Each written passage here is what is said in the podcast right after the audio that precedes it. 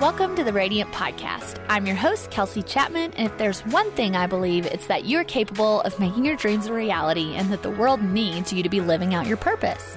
One thing I love is to chat with people doing impactful work in hopes that we can all learn something from the conversation. Not to mention, we get to apply all of that wisdom to our own journey. Each week, you will hear just that here at the Radiant Podcast. So without further ado, let's get to it.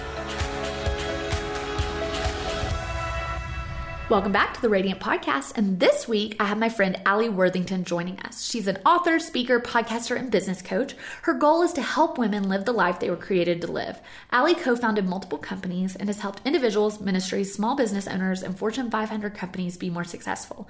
Her no-nonsense, guilt-free take on business, family, and balance has been something I have long admired, and I'm so thankful for her work as she has paved the way in a field I work in. Guys, you'll hear from this conversation. I'm a big fan, and I'm super thankful we got to chat. I really look to Allie as a pioneer in my field, and you'll see why. So if you love this conversation, be sure to screenshot it and tag us. Tell us what you love. This also helps spread the word for the Radiant Podcast so we can get this episode into more listeners' hands and ears. So without further ado, let's get to it. Let's dive in. Hey, Allie. Hey, hey. I am so glad to have you on. I, you know, was able to tell you this behind the scenes, but I'm super thankful for the work you're doing.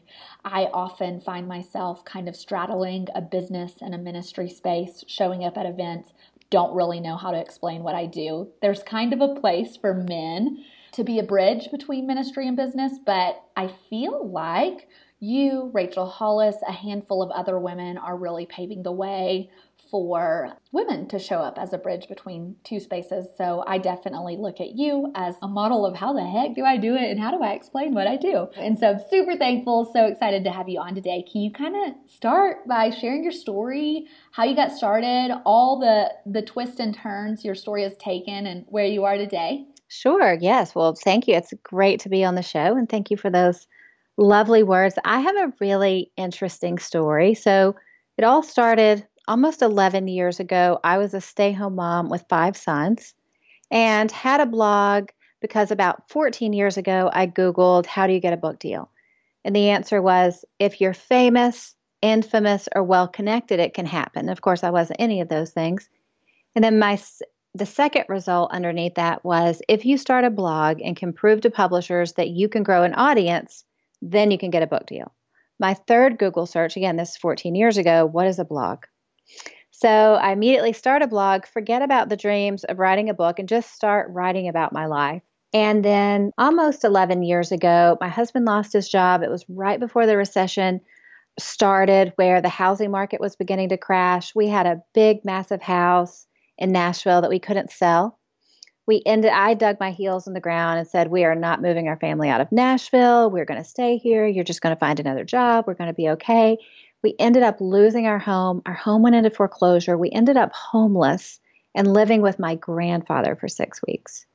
I would literally pack up the kids in the car, drive to McDonald's for their free Wi-Fi, and buy French fries and let the kids play in the play area while I Googled how to start a business, because I knew I needed to do something. I knew my husband was going to find another job and we would be okay, but I knew it was my time to go, okay, I need to make sure if anything bad ever happens again, I have a business that can cover us. So later that year, I started my first conference with a partner that I met on Twitter. Uh, she was a, an ex-music industry executive. We met on Twitter and we had our first little event called Blissdom in two thousand eight. And through the years, Blissdom grew to a large multi-million dollar event business. And I became a social media consultant. I served on the board of Intel's social media advisory team. And it all kind of came crashing down in twenty thirteen when God told me to walk away from my conference. He told me to give it to my co-founders, who were not believers, and say, hey, I have to go. And I assumed they were just going to keep going with the event. And it was heartbreaking. It was maybe the hardest decision I've ever had to make in my life, because I had just retired my husband. So he had left the hospital where he was working, became a stay-home dad to help take care of the kids. And here I was going, guess what? Everything that I've just built, I'm walking away from. Wow. Yeah. And in that season, we had our last conference with me there. They decided to shut down the conference. Um, the one, the one caveat that God gave me was, don't sell it. just give it to them and walk away. And so they decided to shut it down because I was kind of the face of it, because I was in charge of culture, community, and culture, community, and content. And I became a business coach, because if there was one thing I knew how to do, it was to teach people how to build a business. And at that point, I got approached to write a book. The, of course, the book idea is what made me Google what a blog was in the first place and got all this started. And I began to write my first book, Breaking Busy. And I met a woman named Christine Caine, who's a global evangelist and just an amazing woman. I met her at an event, and she came up and walked to me, and she said, "I think you're who I'm, you're who I'm supposed to talk to about the business that I, about the ministry that I want to build next." And I said, "Yes, I am." Wow! I had no idea what she was talking about, and so she called me the next week. I gave her my number, and and she said, "I want to build this ministry. It is called. It's going to be called, called Propel Women. I need you to run it." And I said, "Absolutely not. I, I've never had a job. I, I wouldn't be a good employee, and I, I'm not ministry. I'm I'm a businesswoman." And she said, "No, you're the right woman for the job." And I said, "Jesus is going to have to tell us both that I should do this." And she said, "Jesus just needs to tell you." Literally two days later, I texted her and I said, "Okay, I'm in." And worked from home like I always had, because she's in California, I'm in Nashville. And I look back on it now and I realize I never could have said yes to her in that opportunity had I not obeyed God and walked away from my event. And so had just the amazing ability to work with her for four years and just learn the ministry world inside and out in a way that I never could have before as an entrepreneur. And it's funny because I remember maybe twenty fourteen, twenty fifteen, it was the first time I ever even would mention anything publicly about my faith, because I was so afraid that everybody that looked to me for business content would be so offended. And I look back on it now and just laugh, because nobody cared. No, I mean, no, nobody cared at all. And no one was offended. And then, so moving forward four years, I'm with Chris, and the Lord started, as I was praying about my future, telling me that my time with Propel was over. And again, just devastated by that. You know, I had to leave my conference, and now I'm in this great role, and I'm writing books and consulting and, and running Propel. But it was very clear, and I got the message from multiple people, you know, "Hey, I know this sounds crazy, but God wants me to tell you X, Y, and Z." Just this sort of kind of thing you can't make up and you can't not pay attention to. And so I transitioned out of Propel early this year. And a couple of months went by, and of course I went back to business coaching and focusing on writing and speaking. And my old partner from Blissdom called me one day. We talk every six months. And she said, "Do you miss it?" And I said, "Yeah, I miss it all the time. And it's been five years. And she said, "Do you ever think about doing it again?" I said, "Absolutely not." Because the last thing I wanted to do was start it again and then have to be like, "And I wasn't really supposed to do this. I'm out," and just destroy everyone's business. And she said, "Why don't you just think about it?" And I said, "Well, okay." So I prayed about it, and I felt, I felt good, but I wasn't quite sure if it was, if it was me feeling good or it was, it was okay to go for it. And I have this woman who lives in Texas who's a mentor to me. She's about twenty years older than me. And, and I asked her to pray about it. And she said, "Oh, I don't need to pray about it."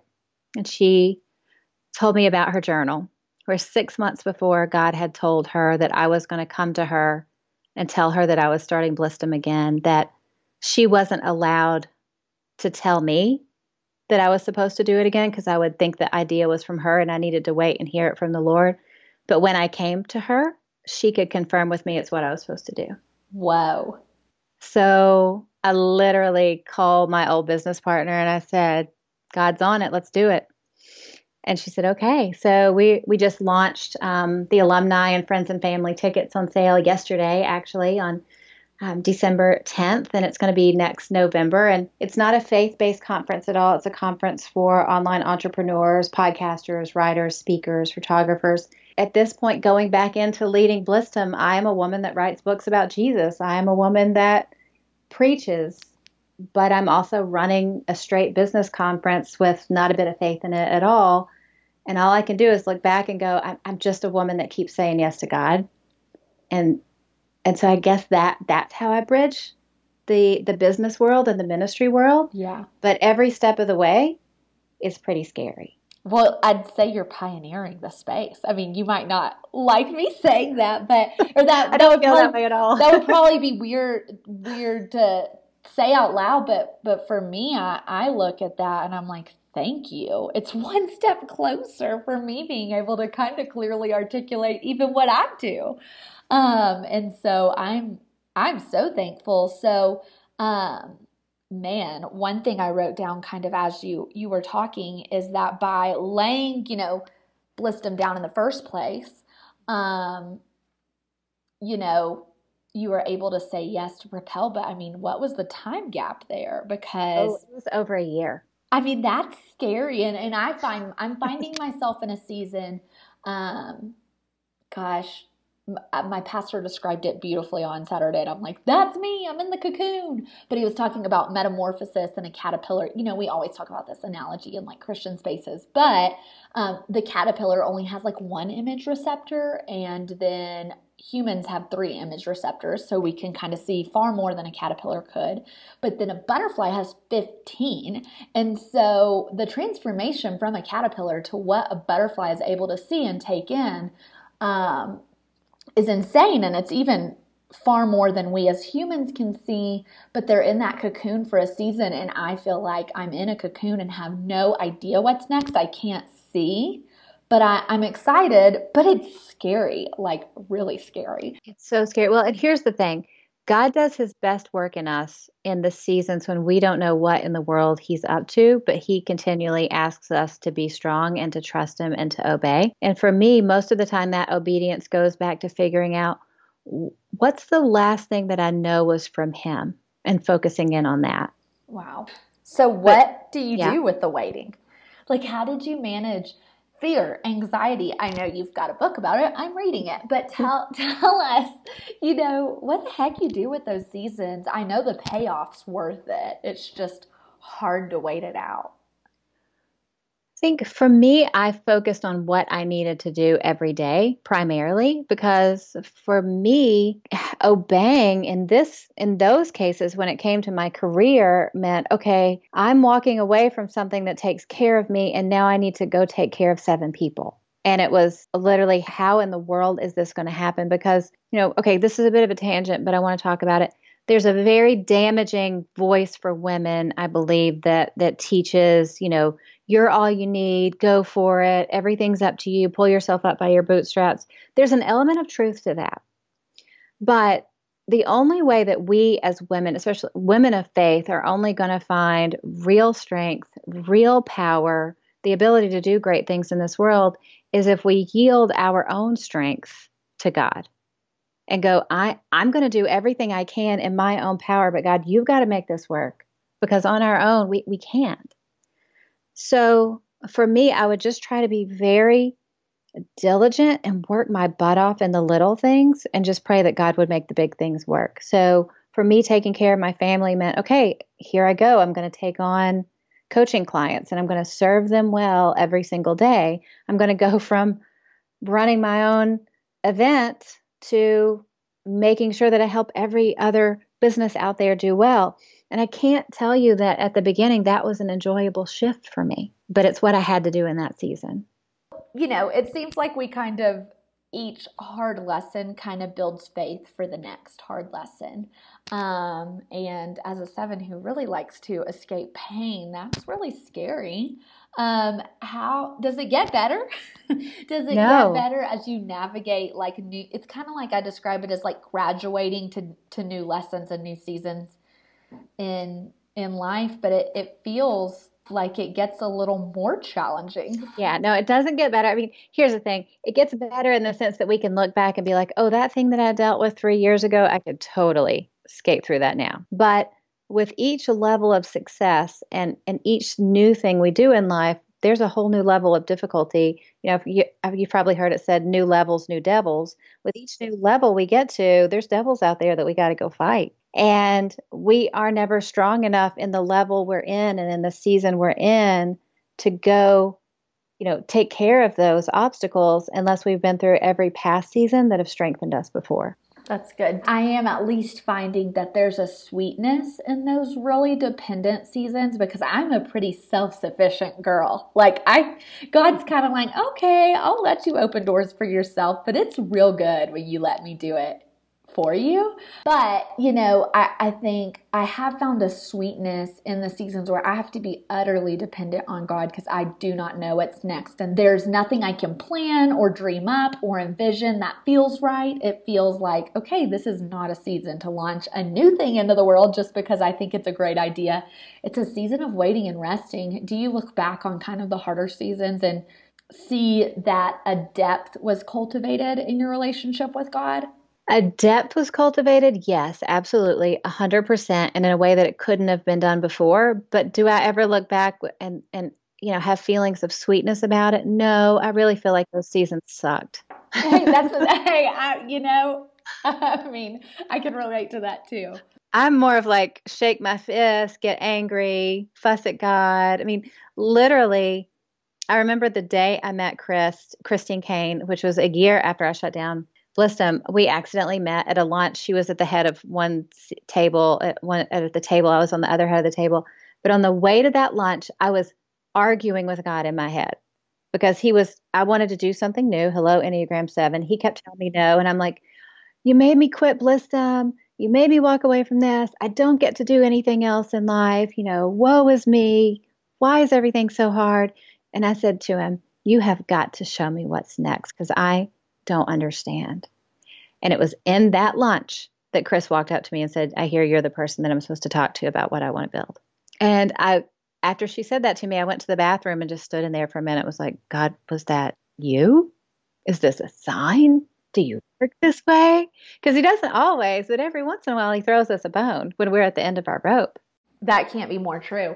So one thing that I really resonate with is kind of just dreaming up something new. I think we're both do like we're both dreamers, but we're both doers. Um, and and I think part of how God made us is that we are capable, and sometimes it is within. But how do you differentiate between the seasons of knowing, okay, God has already equipped this? Because I think a lot of dreamers don't feel equipped already. But I, I think hearing you, and then in my own story, a lot of the times I'll just do it because I believe I'm equipped, but then leaning into those seasons where God's like, no, let me do it for you. How do you differentiate? Well, for some reason, God very clearly will tell me no okay. on a lot of things. And so as I'm praying about something, something that doesn't have to do with some new business idea I want to do, I'll just, in my spirit, I'll know that he's telling me no. And I'll be like, la, la, la, la, la, I don't hear you. That could be me. I'm just going to go about my business. And I will get every indication, no, no, no, don't do this. And I try to ignore it, but it just gets louder and louder and louder. And I think that's one of the reasons with restarting Blissdom that I went, okay, I, I need some, I need somebody who has no idea. Like I need some proof that you actually want me to start this, because you always tell me no. You know, like I'm, I'm allowed to teach, I'm allowed to speak, I'm allowed to write books, but I don't think I'm allowed to do this. And he was so good to six months before have a woman write this out in her journal, because it was going to take something so supernatural like that to even prove to me that I was allowed to do this. Yeah, that's really kind. So what would you say to someone kind of in the trenches, trying to figure out what's next? Well, let's be honest, that's me. Um, but but really, anyone who's listening, who's thinking, where do I start? You know, I I really think that as women, we don't often have someone who's modeling how to like really um, build a business from the ground up from a faith perspective as well. Um, and again, I'm super thankful you were kind of paving the way. So what would your advice be to someone who is starting out? It's really twofold. For one, for people who have not begun yet, say you're in a job and you have a dream in your heart to do something. Do not let the fact that you have a day job slow you down. You work on it in the evenings, you work on it on the weekends, you stay faithful to that dream. And at every step of the way, you're asking him to bless it. So you're doing your part where you're working your, your butt off all of the time that you have to spend on it, but still you're asking him to bless it. Will it necessarily be blessed? Maybe, but it may not be. But the, the skills you learn and the wisdom that you learn while you're building this thing that you think is your thing, he will take all of that and he will use it for the next thing that he actually has for you. Because most women and most men do not have this desire in their hearts to build something. Most people do not have the desire to go write the book or start the business or build an agency or, you know, do whatever it is. I believe those desires are God-given, but we need to honor them and we need to give ourselves permission to kind of flail around a little bit. I, I think about, there's this one part where the Apostle Paul in the Bible talks about he really wanted to go to Asia. And, you know, he tried all these things and God just wouldn't let him into Asia, and God directed him his path. And I will tell one of my friends often, I'm like, I'm just, I'm, I'm the Apostle Paul. I'm just trying to get in at all these ideas. And God's like, no, I'm going to, I'm going to send you over here. So give yourself permission to work at that thing that's in your heart. But if you keep coming up against closed doors, don't take it as a sign that you're never going to be successful. Don't take it as a sign that the dream that's put in your heart isn't the right dream for you. God will probably, at the perfect time and the perfect place, make it all work together. But you need that season of kind of flailing around and working hard and building those skills to be able to step into that season when the time is right. Oh, that's good. That's for the first one. Second one, if you are in a period of transition where you don't know what's next, the first is focus on the last thing that you know was from God. Some people have a certain feeling and that's how they know. Some people, a, a verse will come out of scripture and something in their spirit will say, that's for you, and you know what that's talking about. Some people will, will you know, hear things not audibly in their spirit. Some people will just know things. However, however people hear from the Lord is different. But go back to the last thing that you know was from the Lord. Hone in on that and ask God what he wants you to know about it and what he wants you to know about the next season. And in the short term, what he wants you to do. Sometimes we get so panicked when we know something else is coming that we fill our minds with worst case scenario or nothing is ever going to be as good as it was before. When really he has given us a message, he's given us a vision or an idea. We need to go back, hang on to that a little bit and ask for wisdom. And James one five says that God gives wisdom to all who ask and he loves to give it to us. Sometimes we just have to stop freaking out so long that we can go, oh, I'm just going to sit here and listen and wait till I get a little wisdom. Because when, when things are scary, I, I do this more than anyone, I want to make things happen. I want to get things going. I want to launch a new business. I want to launch a new product. But really, we just need to hone in on what we know for sure to be true and to give ourselves some time and energy to hear and get direction. That is exactly what I'm walking out. So at least I'm, I'm glad to know I'm on the right track because I, I'm a, a launcher or a, a new idea every day. And so I really have leaned into resting and waiting in this season and kind of going back to the last things God told me to work on. And kind of, it's, it's a very bizarre feeling because I'm used to feeling the green light on my ideas. And right now it's more like, nope, just wait. I'm working on your behalf. And I'm like, this is weird. I don't usually lean on anyone.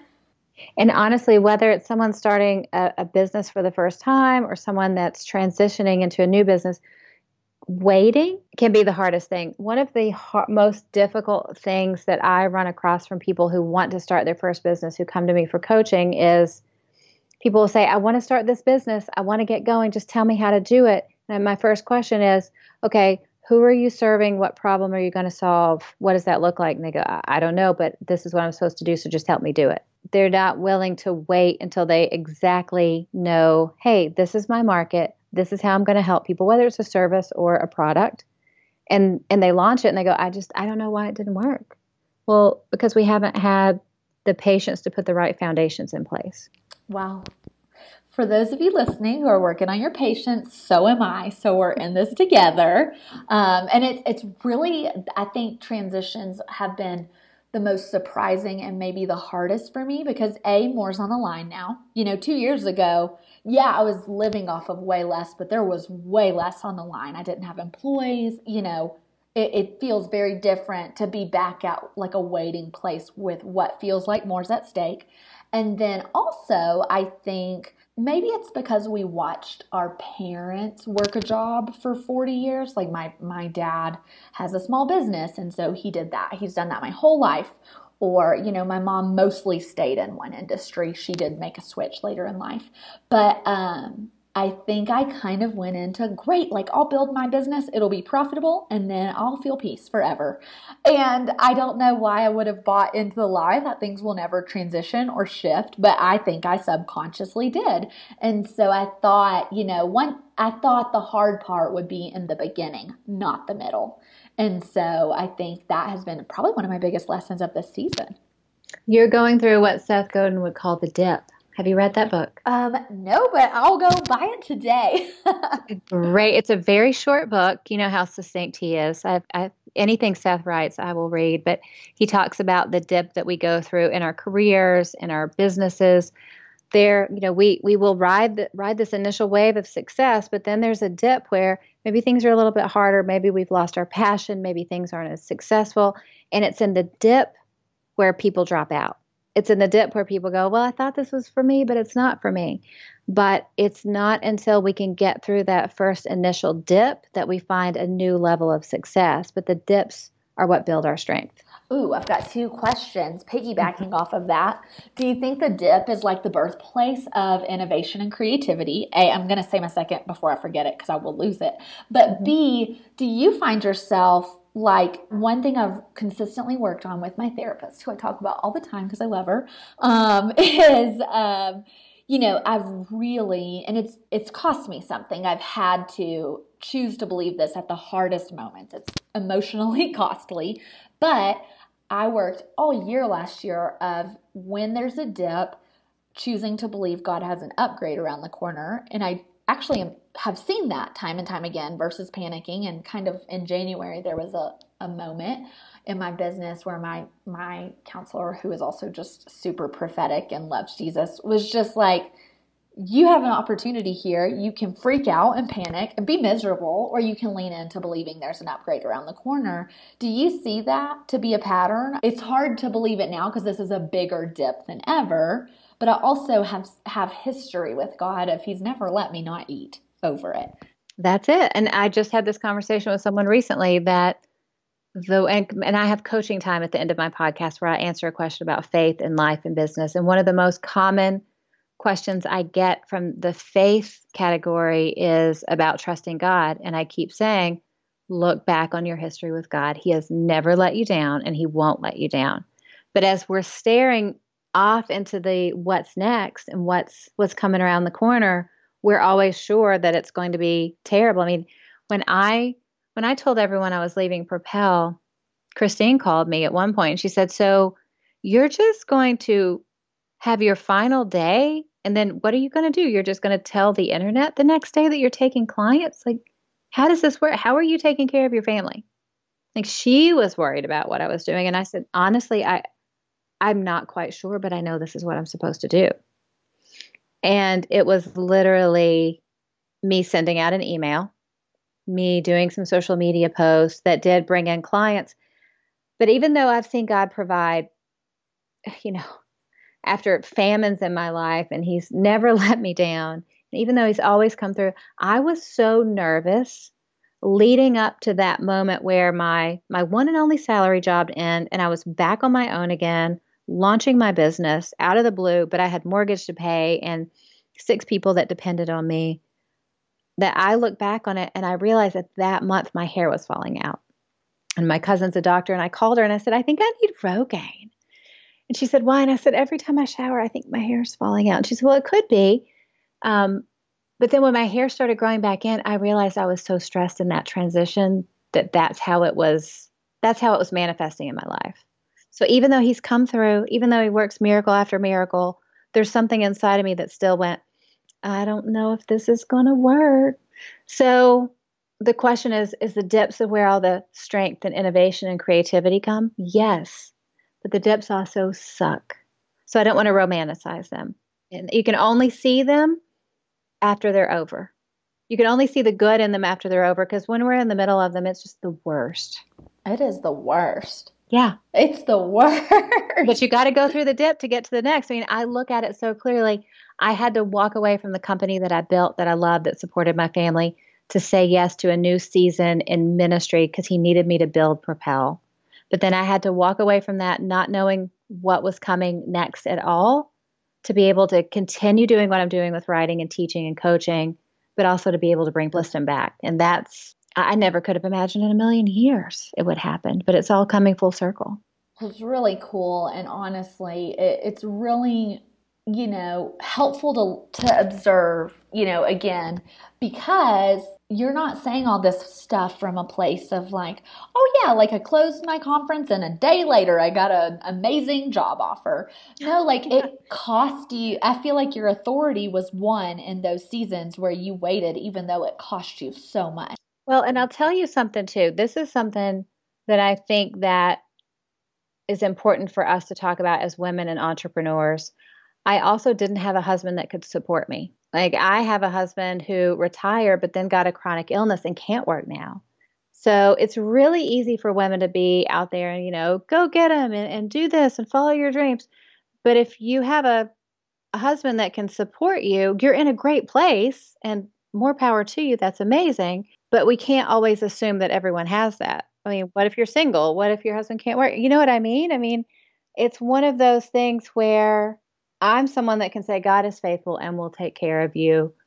Trust me, especially when no one else can. That is exactly what um, I, I try to highlight here on the podcast too, because, you know, I think people can look at Instagram and be like, oh, it must be so nice. They were able to start that business because their husband has a great job, and I've put my husband through school as long as we've been married. And so, yeah, it, things might, things might change drastically by October of twenty nineteen, and yay, I can't wait for that day. But not right now. You know, I've had to learn how to, you know, that's why I'm a big advocate of running lean and bootstrapping things as long as possible, and then investing when you have the money to invest, because I've had to do that. One of the first questions I get from women when they start their business is, when should I hire my V A? And I'm like, um, a year? Yeah. You know, I mean, why don't, don't bring on people to have to pay before you pay yourself. I feel like for women in business, we should have a profit first mentality. When we start a business, we pay ourselves first. We take care of things. Once we have our salary set and we're taking care of ourselves, then we think about growing. Then we think about bringing on other people. But all these people out here going, start your business and hire a team of V As. No, pay yourself first, then grow it. And I think it's really important for people to learn to be scrappy to start yeah. as they start out. You know, even seasons where I've zoomed out and offboarded tasks and then had to pull them back in, I'm kind of like, oh, I've kind of forgot to be, I forgot how to be scrappy in this area. This is good for me. Oh yeah. I mean, I, with, with the conference, we can't be scrappy. We're as scrappy as we can be, because it's just a massive event with, you know, a thousand women and, and massive sponsors and all of that. But in my personal business for business coaching, it's just me, and I work really hard to keep it very simple. I have clients streamlined, our workspaces are streamlined, we know when our calls are, we have a system for communication, and I don't need three people between my clients and I. You know, I most people, we work together for a year. I don't work on a contract basis. I like to earn my keep every month. And so, you know, I don't I don't accept a ton of people, but the people that I work with, we work with for a long time because I really believe in them and I can help them. But the last thing I'm going to do is try to go big and hire a bunch of people and then just like heap that stress on myself. I I think that one of the best things I've decided to do in this past year is to run lean. I'm so thankful I've I've run lean from the beginning, because you can kind of ride through some harder seasons. Um, and so I'm with you. So one thing I want to talk about before we go is um, really just balancing family. Um, something we talked about before I think we started recording was just, you know, both of us could really, you know, lean into posting all the time about our marriage or you with your kids. Um, but being a businesswoman, you know, what does that look like, and how do we balance that? Do you get commentary sometimes that, you know, you're not focusing on that enough, especially operating in the role of the breadwinner? Like, how do you navigate that, and what do you think kind of the trajectory is moving forward for women, because I think one thing that I've really had to walk through, and thankfully I had a, a mentor that showed me I can have it all. It may look not, you know, perfectly balanced in all seasons, but, you know, a man doesn't question whether he can have a career and be a good dad and be a good husband, but women are conditioned to question that. Um, and then women will often turn around and pose the question. So how have you dealt with that? Well, it's been really interesting for me. I, I post a lot of our real life on Insta stories, but Instagram and things like that. I don't hire people to do photo shoots of our family or for me to sit at the table and look lovingly at my child so I can do a heartfelt caption, even though I'm sure I could kill it on Instagram if I did that, because my children aren't props in my business story. They're not props in my narrative as a businesswoman, and they don't want to be. So every once in a while, I'll want to even take a picture and post, and my kids will be like, this can't be for the internet, right? Like, this is just for us. They're really sensitive to it. And the older they, my oldest is twenty. So it's twenty, seventeen, um, fourteen, twelve, and ten. And I am mom, and I'm my husband's wife. And somehow, some way, they all kind of caught wind of, oh, sometimes mom takes pictures of us and uses it for, for promotion for business. And they don't like that at all. And so I respect it. I mean, it's it's real easy to do it when your kids are young and your kids are cute and they don't know better. Once your kids, you know, become people, it's different. And and I think that it can, I mean, who knows? Some kids may love it, um, but my kids, they don't want to be fodder in my in my personal brand narrative that goes out to the world. Man, yeah, I, yeah, that's convicting. Even as I move into a season to start a family of like, ooh, that's something kind of good for me to even think about. But it, but what, one thing that's funny is they'll let me tell their stories in books, but there's something about, there's something about like, mom, just, if you take a picture, it, it doesn't need to be for Instagram. And I'm telling you, if I hired a photographer to come do a lifestyle photo shoot of my family, my kids would, they'd have a fit. Um, but you know, like I said, like I'm, I'm not judging people that do it. I know it's super successful for building a platform, but my family's having none of it. And so, you know, when I'm when I'm working, I'm either a business coach or I'm a teacher or an entrepreneur. Um, but when I'm not working, I'm mom and I'm Mark's wife, and and we balance it that way really well. Well, I love that. I um, I think that's a really holistic approach and or just a really good reminder.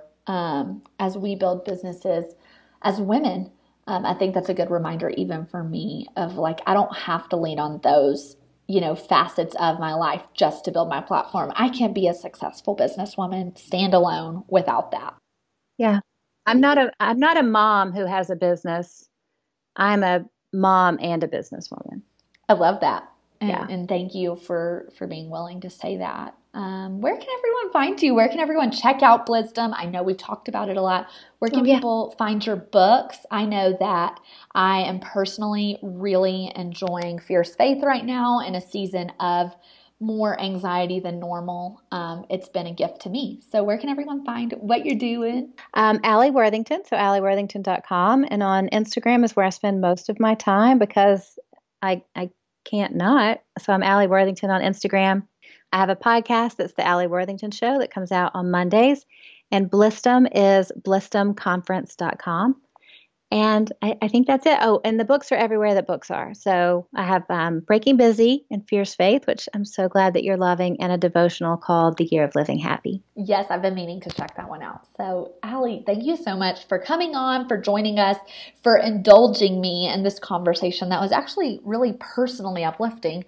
Um, and I'm just so thankful to know you, that you joined me today. Well, thank you, friend. It's been great to be on the show. Hey, don't go yet. I would love it if you go over to iTunes right now and leave a review. I love hearing your feedback, and it really makes a difference in getting the Radiant Podcast name out there. And while you're at it, why don't you subscribe and then share this episode on Facebook or Instagram or wherever your social media platform is of choice. Lastly, I'd love to keep up with each other. Come find me on Instagram at Kelsey Chapman, and let's get to know each other.